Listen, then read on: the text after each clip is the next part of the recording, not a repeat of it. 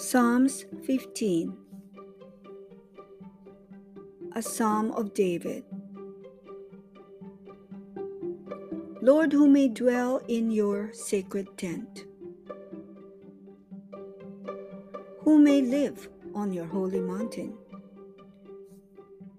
the one whose walk is blameless, who does what is righteous, who speaks the truth from their heart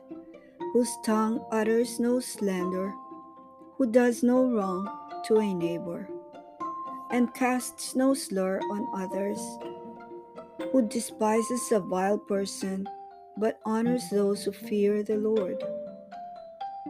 who keeps an oath even when it hurts, and does not change their mind, who lends money to the poor without interest who does not accept a bribe against the innocent. Whoever does these things will never be shaken.